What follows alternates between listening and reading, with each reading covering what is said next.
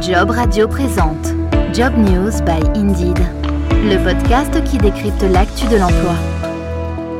Bonjour à tous et bienvenue dans Job News by Indeed, le podcast qui décrypte tous les 15 jours l'actu de l'emploi, à retrouver dans son intégralité sur jobradio.fr depuis notre appli Job Radio. Vous pouvez également vous abonner à ce programme depuis n'importe quelle plateforme de diffusion de podcast. Depuis le 19 mai dernier, la France se déconfine, les commerces non essentiels, les terrasses, les cinémas et autres lieux de culture accueillent de nouveau le public.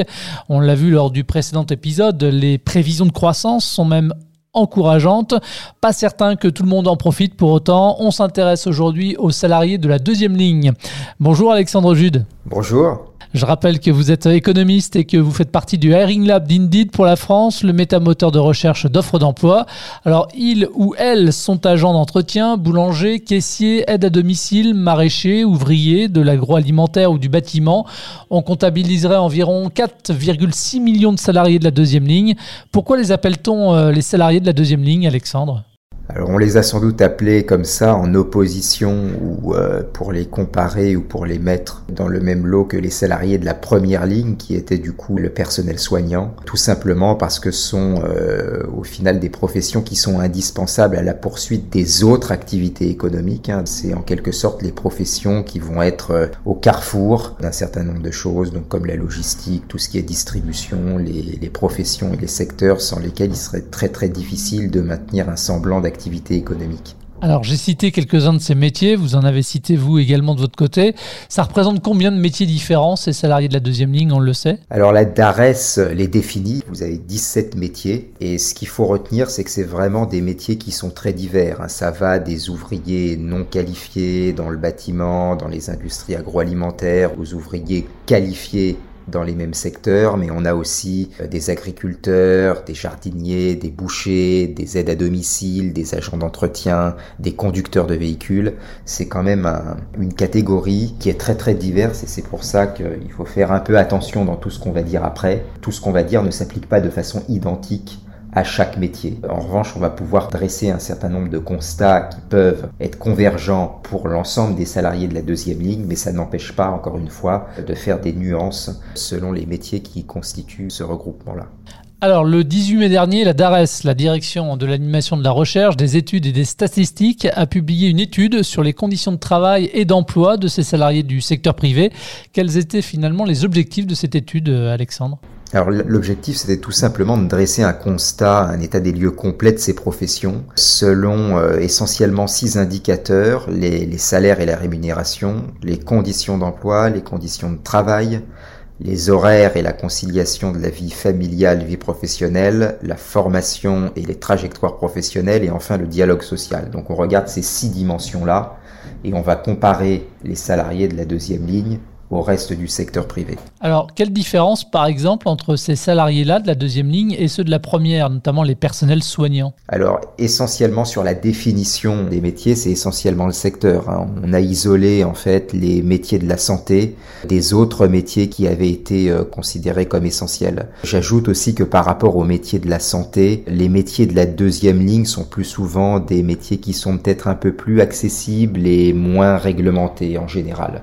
En termes de rémunération, quels sont les constats que tire justement l'étude de la DARES? Alors malheureusement, les salariés de la deuxième ligne sont pas très bien payés. Hein. C'est le, constat qu'il faut retenir de ce passage sur les salaires et les rémunérations, puisqu'on on est à peu près en moyenne sur l'ensemble des salariés de la deuxième ligne. Donc en moyenne, encore une fois, il y a des disparités à à peu près 1600 euros net par mois. Les salaires les plus faibles, on va les observer pour les aides à domicile, par exemple, aide à domicile, aide ménagère, les agents d'entretien, les maraîchers, jardiniers, viticulteurs, les caissiers, les vendeurs en produits alimentaires qui sont pour le coup euh, très très proches du SMIC horaire et euh, de façon symétrique euh, les ouvriers qualifiés, en particulier ceux des travaux publics et du bâtiment, ont tendance à être les mieux payés de cette catégorie, donc aux alentours de 1700-1900 euros net mois. Et si on doit comparer avec l'ensemble cette fois des salariés du secteur privé, ça donne quoi? Alors on est sur euh, un différentiel en moyenne de 30%. Euh, quand vous êtes euh, travailleur de la deuxième ligne, vous, vous touchez en moyenne 30% de moins que la moyenne du secteur privé.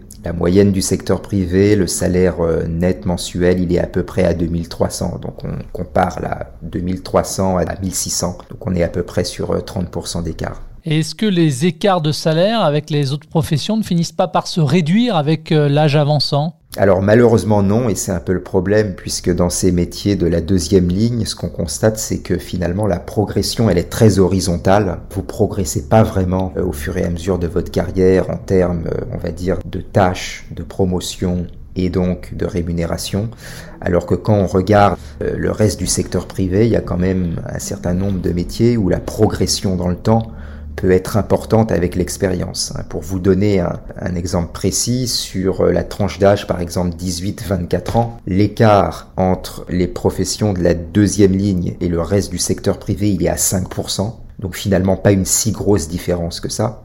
Mais quand on regarde sur la tranche d'âge de 60 ans et plus, on passe à plus de 46% d'écart.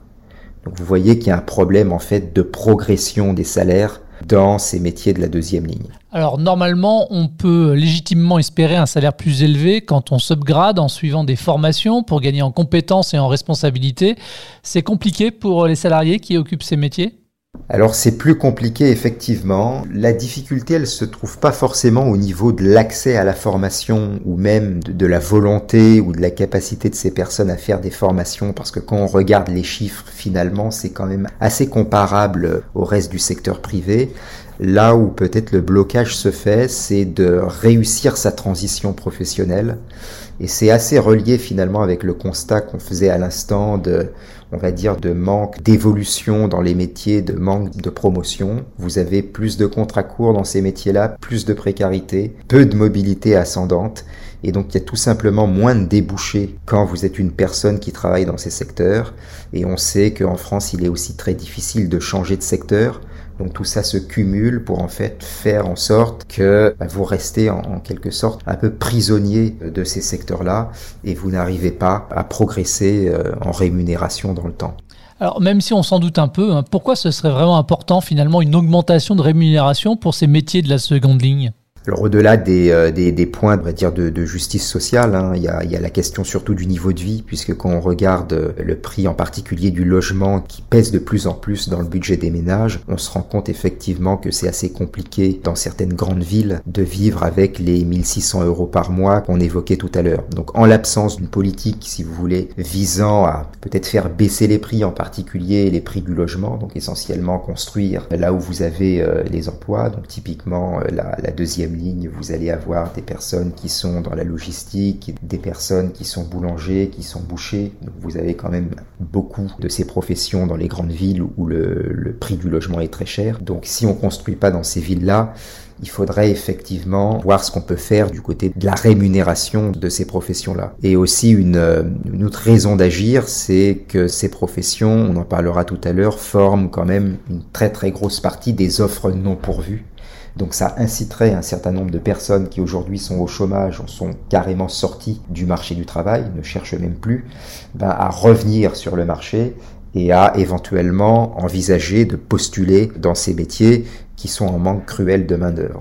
Alors tout à l'heure, vous avez cité l'exemple des contrats courts, mais dans quelle mesure finalement ces salariés sont-ils plus exposés à la précarité que les autres actifs? Alors ils sont sur tout un nombre d'indicateurs que la DARES va examiner, ils sont en fait beaucoup plus désavantagés que le reste des salariés du privé. Euh, alors ça peut être euh, pour tout ce qui est le travail de longue durée, le temps partiel, le sous-emploi, le travail de nuit, euh, le travail du dimanche, le fait que votre journée de travail soit très morcelée, les horaires imprévisibles, tout ça quand on regarde les indicateurs, les travailleurs de la deuxième ligne sont en fait plus désavantagés que les salariés du privé. Pour vous citer par exemple les horaires imprévisibles, on est à 31% sur les salariés de la deuxième ligne contre 20% seulement hein, de l'ensemble des professions qui sont soumis à cette contrainte des, horaires imprévisibles dans l'ensemble euh, du secteur privé. Sur le temps partiel, 26% des salariés de la deuxième ligne sont touchés par le temps partiel contre 18% des salariés du privé. Le sous-emploi, c'est 53% contre 42%. On a aussi par exemple tout ce qui est euh, le risque de chômage vous êtes encore une fois à 31% de risque de chômage sur la deuxième ligne, 21% sur l'ensemble des salariés du privé. Les écarts sont quand même assez significatifs pour la plupart de ces indicateurs qu'on pourrait qualifier effectivement d'indicateurs de précarité, de bien-être au travail et ainsi de suite. Alors dans cette étude, la DARES indique que les métiers de la deuxième ligne présentent un plus fort taux de ségrégation par genre que les autres professions. Ça veut dire quoi concrètement? Alors ça veut dire concrètement qu'il y a peu de diversité homme-femme au sein d'un métier.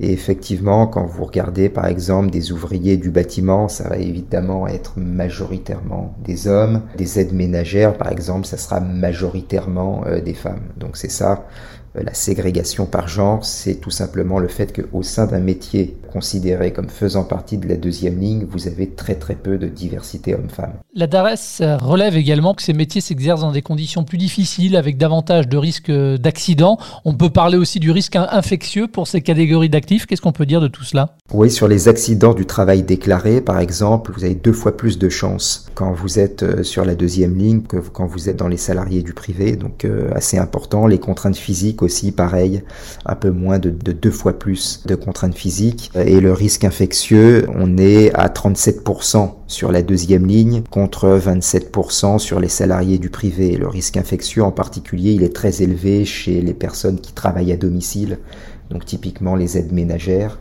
ou les personnes qui sont sur euh, des chantiers euh, dans le bâtiment, qui même si parfois peuvent être en plein air. En général, les chantiers se prêtent assez mal à la distanciation physique. Vous allez travailler aussi peut-être dans une pièce, dans un espace restreint, et ça va augmenter votre risque infectieux. Alors, autre chose intéressante, cette étude a également permis à la DARES de mesurer le niveau de satisfaction des salariés qui occupent ces postes et de le comparer avec le reste du privé. Là aussi, euh, qu'est-ce qu'il en ressort euh, concrètement? Alors sur le niveau de satisfaction, l'indice est quand même assez euh, assez disparate hein, en fonction des métiers qu'on regarde. Si par exemple on regarde les, agriculteurs, les éleveurs, ce sont des gens qui ont une, une très très forte euh, satisfaction de leur vie professionnelle. On est à près de 8 contre 7 sur les salariés du privé. Donc il y a quand même une, si vous voulez, une fierté finalement du, du travail accompli, une conscience aussi de l'utilité du métier qu'on fait, plutôt des agriculteurs, des maraîchers, des ouvriers qualifiés aussi. En revanche, si on regarde à l'autre bout du spectre, des ouvriers non qualifiés cette fois, les aides à domicile, les agents de gardiennage, les caissiers, sont eux moins satisfaits que la moyenne des salariés du privé. Alexandre, concrètement, cette étude de la DARES, qu'est-ce qu'elle vous apporte au Hiring Lab d'Indeed? Alors ça nous aide euh, en, en, réalité finalement à mieux comprendre la perception des candidats, les personnes qui seraient euh, intéressées par ce type d'emploi et à expliquer aussi les comportements euh, des candidats. Quand on constate par exemple qu'il y a un déficit de clics sur euh, un métier en particulier. Ce qu'on va regarder, c'est les caractéristiques de ce métier-là dans un premier temps. Donc ça, c'est plutôt des indicateurs qui sont objectifs, que la DARES a repris dans son étude, donc tout ce qui est rémunération par exemple, mais des indicateurs qui sont aussi peut-être plus subjectifs. Et là, on va parler de perception du métier auprès du public, auprès des candidats.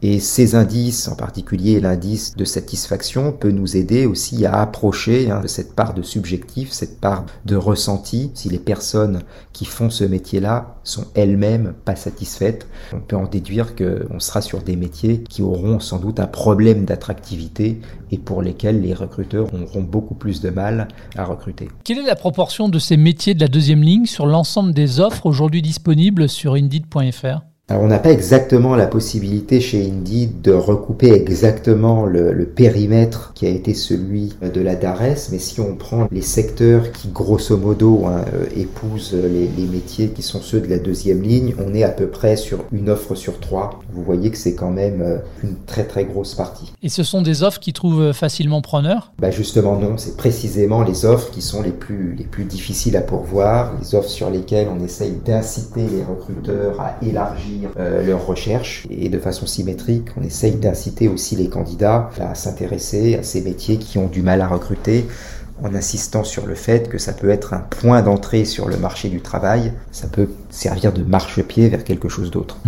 Et enfin, dans le descriptif de ces offres, Alexandre, est-ce que vous faites, vous, le même constat que la DARES, qu'il s'agit de métiers peu ou moins bien rémunérés par rapport aux autres euh, secteurs d'activité et qu'il s'agit de professions qui s'exercent dans des conditions plus compliquées? Exactement, on avait, on avait identifié le, sujet, hein. on est conscient que ce sont des métiers qui sont en général euh, assez physiques, qui sont peut-être aussi émotionnellement euh, assez compliqués. Je pense aussi à tout ce qui est métier d'aide à la personne que nous, on, suit aussi de très près puisque c'est des métiers qui ont des difficultés de, recrutement. Il, précise bien dans, dans le descriptif des offres que l'emploi est à pourvoir immédiatement, que c'est très urgent mais rien n'y fait. Les offres sont toujours là, c'est difficile de trouver des candidats et donc euh, on essaye euh, sur chaque poste et dans chaque secteur de rapprocher euh, l'offre et la demande en parlant à la fois aux candidats et aux recruteurs avoir plus de chances de pourvoir les postes. Merci Alexandre. Merci à vous. Ça s'appelle Job News by Indeed et c'est le podcast qui décrypte l'actu de l'emploi tous les 15 jours. Prochain numéro dans deux semaines donc. Vous pouvez vous abonner à ce podcast depuis n'importe quelle plateforme de diffusion de podcast. Vous pouvez également retrouver l'ensemble des épisodes sur jobradio.fr. Merci de votre fidélité et à très vite. Job Radio vous a présenté Job News by Indeed, le podcast qui décrypte l'actu de l'emploi.